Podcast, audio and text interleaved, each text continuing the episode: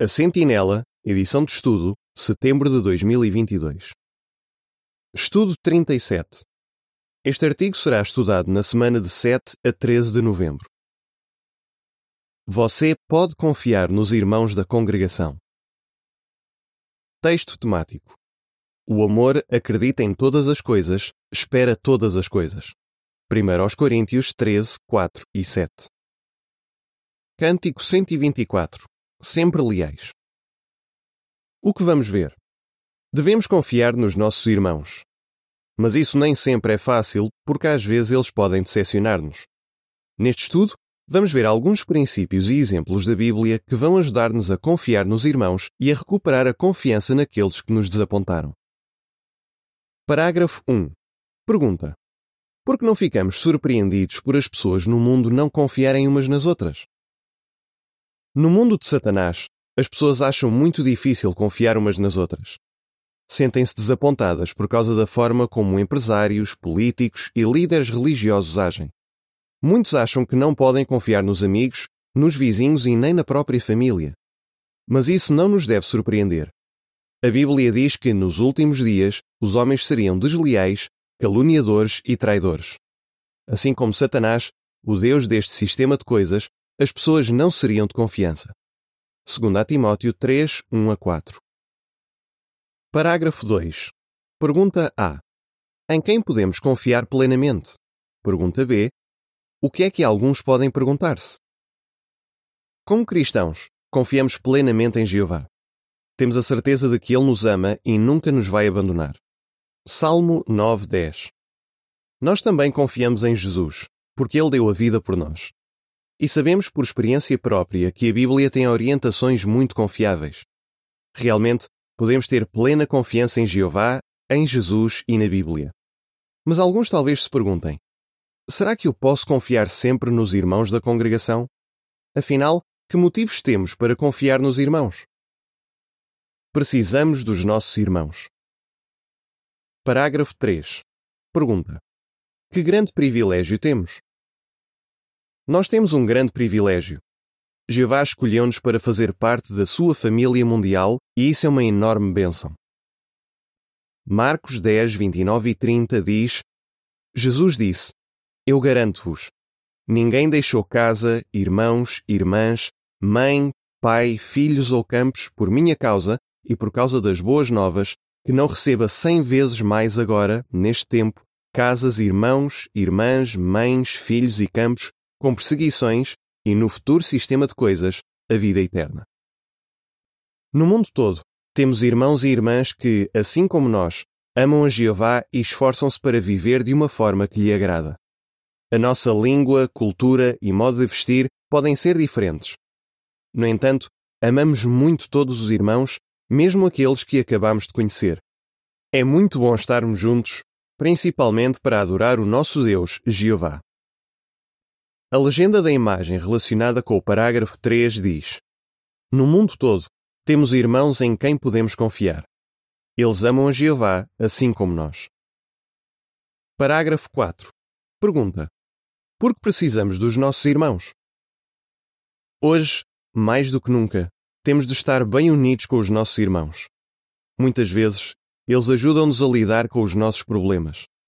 Eles também nos incentivam a continuar a dar o nosso melhor a Jeová e a ter uma espiritualidade forte. Já pensou em como ia ser difícil enfrentar Satanás e o mundo dele sem o apoio e a proteção da congregação?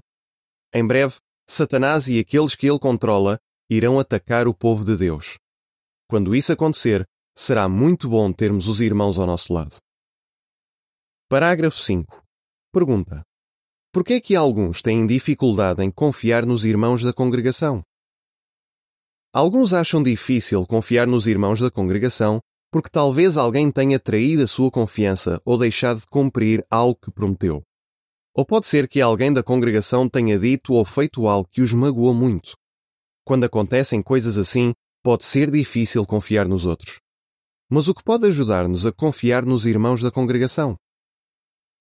O amor ajuda-nos a confiar nos nossos irmãos. Parágrafo 6. Pergunta: Como é que o amor nos ajuda a confiar nos nossos irmãos? A confiança que temos nos irmãos é baseada em amor. Em 1 Coríntios 13, o apóstolo Paulo explica-nos como o amor pode ajudar-nos a confiar nos outros ou a voltar a confiar em alguém. 1 Coríntios 13, 4 a 8 diz: O amor é paciente e bondoso. O amor não é ciumento. Não se gaba, não é orgulhoso, não se comporta indecentemente, não procura os seus próprios interesses, não se irrita com facilidade. Não leva em conta o dano, não se alegra com a injustiça, mas alegra-se com a verdade. Suporta todas as coisas, acredita em todas as coisas, espera todas as coisas, persevera em todas as coisas. O amor nunca acaba. No entanto, se houver dons de profecia, serão eliminados. Se houver dons de línguas, cessarão. Se houver o dom de conhecimento, será eliminado. Por exemplo, o versículo 4 diz que o amor é paciente e bondoso. Jeová é muito paciente conosco, até quando cometemos um pecado grave. Por isso, também devemos ser pacientes, mesmo quando os irmãos fazem algo que nos irrita ou magoa. O versículo 5 diz: O amor não se irrita com facilidade. Não leva em conta o dano. Nós não devemos levar em conta o dano, como se tivéssemos uma lista de tudo o que alguém já fez contra nós. Eclesiastes 7:9 diz que não nos devemos ofender facilmente. Em vez disso, devemos fazer o que diz Efésios 4:26. Não deixem que o sol se ponha enquanto ainda estiverem furiosos. Parágrafo 7. Pergunta: De acordo com Mateus 7, 1 a 5, o que pode ajudar-nos a confiar nos irmãos? Algo que nos pode ajudar a confiar nos nossos irmãos é tentar vê-los como Jeová os vê. Jeová ama os irmãos e não mantém registros dos pecados deles. Nós devemos imitar Jeová. Em vez de nos concentrarmos nos defeitos dos irmãos, temos de nos focar nas qualidades e no potencial deles. Mateus 7, 1 a 5 diz: Parem de julgar, para que não sejam julgados. Pois, com o julgamento com que julgam, serão julgados, e com a medida com que medem, serão medidos. Então, por que é que olhas para o cisco no olho do teu irmão, mas não percebes que há uma trave no teu próprio olho? Ou como é que podes dizer ao teu irmão: Deixa-me tirar o cisco do teu olho, quando há uma trave no teu próprio olho? Hipócrita! Tira primeiro a trave do teu próprio olho e depois verás claramente como tirar o cisco do olho do teu irmão. O amor acredita em todas as coisas. 1 Coríntios 13, 7. Por isso, acreditamos que os nossos irmãos querem fazer coisas boas e que não nos magoam de propósito. Isso não quer dizer que precisamos de confiar cegamente em todas as pessoas. Na verdade, nós confiamos naqueles que mostram que são dignos de confiança. A nota diz: a Bíblia avisa-nos que alguns na congregação talvez não mereçam a nossa confiança. Pode ser que alguns falsos irmãos tentem desencaminhar-nos por dizerem coisas deturpadas ou distorcidas. Atos 20:30. Não devemos confiar nessas pessoas, nem lhes devemos dar ouvidos. Fim da nota. Parágrafo 8. Pergunta: Como é que você pode ter mais confiança nos irmãos? A confiança precisa de ser conquistada, assim como o respeito, e isso pode levar tempo. Como é que você pode ter mais confiança nos irmãos? Tente conhecê-los bem. Pode conversar com eles nas reuniões ou na pregação. Seja paciente e, com o tempo, vai ver que eles são de confiança. No início, talvez não se sinta muito confortável para falar de assuntos pessoais com alguém que acabou de conhecer. Mas, conforme for conhecendo melhor essa pessoa, vai ficar mais à vontade. Mas o que é que você pode fazer se algum irmão trair a sua confiança? Não desista logo dessa pessoa. Dê tempo ao tempo e não deixe que a atitude de uma pessoa o faça deixar de confiar em todos os irmãos. Para nos ajudar nesse sentido, vamos ver alguns exemplos de servos de Jeová do passado que, apesar de algumas decepções, continuaram a confiar nos outros. Aprenda com aqueles que confiaram nos outros. Parágrafo 9.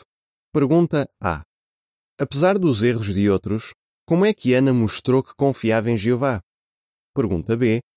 O que aprendeu do exemplo de Ana sobre confiar na maneira de Jeová fazer as coisas? Já alguma vez ficou decepcionado com o modo de agir de um irmão que tem responsabilidades na congregação? Se isso já aconteceu, vai ser bom analisar o exemplo bíblico de Ana. Naquela época, o sumo sacerdote Eli tomava a liderança na adoração a Jeová. Mas os filhos dele estavam longe de ser um bom exemplo. Eles eram sacerdotes, mas estavam envolvidos em imoralidade e noutros pecados graves. Só que Eli fazia pouco para corrigi-los. Apesar disso, Jeová ainda não tinha tirado Eli da posição de sumo sacerdote. Será que Ana, ao saber de tudo isso, deixaria de adorar a Jeová no tabernáculo? Ela não fez isso.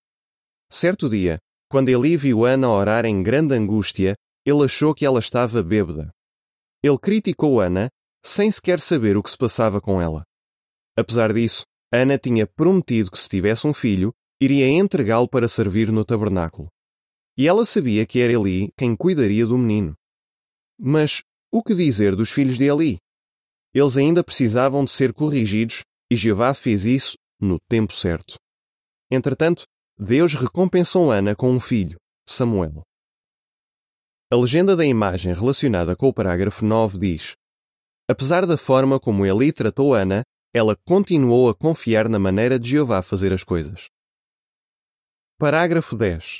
Pergunta: Apesar de ter sido traído, o que é que David continuou a fazer? Já alguma vez se sentiu traído por um amigo? Nesse caso, veja o que se passou com o rei David. Ele tinha um amigo chamado Aitofel. Mas quando o filho de David, Absalão, quis tirar o reinado ao seu pai, Aitofel apoiou essa rebelião. Deve ter sido muito difícil para David ser traído pelo próprio filho e por um amigo de confiança. No entanto, essa traição não impediu David de continuar a confiar noutras pessoas. Por exemplo, ele confiava em Uzai, um amigo leal que se recusou a apoiar essa rebelião. Uzai até arriscou a vida para ajudar David e, por isso, David tinha bons motivos para confiar nele. Parágrafo 11. Pergunta: Como é que um servo de Nabal mostrou que confiava em Abigail? Veja também o que aconteceu a um servo de Nabal. David e os seus homens bondosamente protegeram os servos de um israelita rico chamado Nabal. Algum tempo depois, David enviou os seus homens para pedir alimentos a Nabal. Ele pediu-lhe que dispensasse o que tivesse disponível. Aquele pedido não era exagerado, mas Nabal recusou-se a ajudar. David ficou tão furioso que decidiu matar todos os homens da casa de Nabal. Um servo contou toda a situação a Abigail, esposa de Nabal. Por ser um dos servos de Nabal, a vida dele também estava em perigo, e ele sabia que Abigail poderia ajudar. Em vez de fugir, ele confiou que Abigail poderia resolver a situação, porque ela tinha bom senso. Esse servo tomou uma excelente decisão. Abigail foi corajosa ao convencer David a desistir do seu plano. Ela confiou que David faria a coisa certa. Parágrafo 12. Pergunta: Como é que Jesus mostrou que confiava nos seus discípulos apesar dos erros deles? Jesus confiou nos seus discípulos, apesar de serem imperfeitos. Quando Tiago e João pediram a Jesus uma posição especial no reino, Jesus não questionou a motivação deles de servirem a Jeová, nem lhes tirou o privilégio de serem apóstolos. Algum tempo depois, na noite em que Jesus foi preso, todos os discípulos o abandonaram. Mesmo assim, Jesus nunca perdeu a confiança neles. Jesus amou-os até ao fim, apesar de saber que eram imperfeitos. João 13, 1 Depois da sua ressurreição, Jesus até deu aos seus onze apóstolos fiéis a importante responsabilidade de liderarem a obra de pregação e de cuidarem das suas preciosas ovelhas. A confiança que Jesus tinha nesses homens imperfeitos valeu a pena. Afinal, eles foram fiéis até ao fim das suas vidas. Sem dúvida, Ana, David, o servo de Nabal, Abigail e Jesus deixaram um excelente exemplo confiaram nas pessoas, apesar de elas serem imperfeitas. Como podemos voltar a confiar nos nossos irmãos? Parágrafo 13. Pergunta: O que pode tornar difícil confiar nos outros? Já lhe aconteceu contar um assunto confidencial a um irmão e depois descobrir que ele falou disso com outra pessoa? Qualquer pessoa ficaria magoada com isso. Certa vez, uma irmã contou a um ancião um assunto pessoal e confiou que ele não diria isso a ninguém. Mas, no dia seguinte, a esposa desse ancião ligou à irmã para encorajá-la. Ficou claro que o marido dela tinha revelado o assunto confidencial. entendemos porque é que essa irmã teve dificuldade em voltar a confiar nesse ancião. Felizmente, ela procurou a ajuda de outro ancião. Essa irmã contou-lhe a desilusão que teve e ele ajudou-a a voltar a ter confiança nos anciãos. Parágrafo 14. Pergunta: O que ajudou um irmão a voltar a confiar em dois anciãos? Durante muito tempo, um irmão não conseguia confiar em dois anciãos que o tinham magoado. Mas ele começou a pensar numa coisa que um irmão que ele respeitava muito lhe tinha dito. Era algo simples, mas muito significativo. O nosso inimigo é Satanás, não os irmãos. O irmão pensou bastante nisso e no que deveria fazer. Depois de orar a Jeová a pedir ajuda, ele conseguiu fazer as pazes com os dois anciãos. Parágrafo 15. Pergunta: Por que é que voltar a confiar em alguém pode levar tempo? Dê um exemplo. Já alguma vez perdeu um privilégio na congregação? Essa pode ser uma experiência muito difícil. Foi isso que aconteceu a uma irmã chamada Gret e à sua mãe na Alemanha nazi, quando a nossa obra foi proibida. Gret recebeu o privilégio de fazer cópias da Sentinela para outros irmãos. Mas quando os irmãos descobriram que o pai dela era opositor, tiraram-lhe esse privilégio. Eles fizeram isso porque estavam com medo de que o pai dela desse informações sobre a congregação às autoridades. Mas não foi só isso que aconteceu. Durante a Segunda Guerra Mundial, os irmãos deixaram de entregar as revistas a Gret e à sua mãe e não as cumprimentavam quando as encontravam na rua. Isso magoou tanto Gret que ela precisou de muito tempo para perdoar os irmãos e confiar neles novamente. Por fim, ela chegou à conclusão de que, se Jeová perdoou esses irmãos, ela devia fazer o mesmo. Parágrafo 16. Pergunta: porque precisamos de aprender a confiar nos irmãos. Se você já passou por algo assim, esforce para voltar a confiar nas pessoas. Talvez precise algum tempo para conseguir fazer isso, mas vale a pena o esforço. Pense no seguinte: já alguma vez comeu uma coisa estragada que lhe fez mal? Isso deve ter sido horrível. Mas é claro que você não deixou de comer. Da mesma forma, não podemos deixar que uma má experiência nos faça perder a confiança em todos os irmãos. Afinal, todos somos imperfeitos. Quando voltamos a confiar nos irmãos, ficamos mais felizes. Além disso, conseguimos concentrar-nos naquilo que nós podemos fazer para fortalecer o espírito de confiança na congregação. Parágrafo 17. Pergunta: Por que é tão importante confiar nos irmãos e o que vamos ver no próximo estudo? No mundo, é cada vez mais difícil confiar nas pessoas mas nós podemos confiar nos nossos irmãos. Essa confiança baseada no amor torna-nos mais unidos e felizes agora e vai servir de proteção para as dificuldades no futuro. Mas o que dizer se alguém o desiludiu e por isso você já não consegue confiar nessa pessoa? Tente ver a situação como Jeová vê, aplique os princípios da Bíblia, desenvolva amor pelos irmãos e aprenda com os exemplos da Bíblia. Nós podemos voltar a confiar nos outros apesar de sentimentos feridos. Ao fazermos isso, poderemos sentir a alegria de ter muitos amigos que se apegam mais do que um irmão. Provérbios 18, 24. Mas nós devemos fazer a nossa parte. Os irmãos precisam de saber que podem confiar em nós. No próximo estudo, vamos ver como podemos ganhar a confiança dos nossos irmãos. Como responderia? Por que é que devemos confiar nos nossos irmãos? Que exemplos da Bíblia podem ajudar-nos a continuar a confiar nos outros? O que pode fazer se um irmão trair a sua confiança? Cântico 99 Muitos irmãos ao meu lado. Fim do artigo.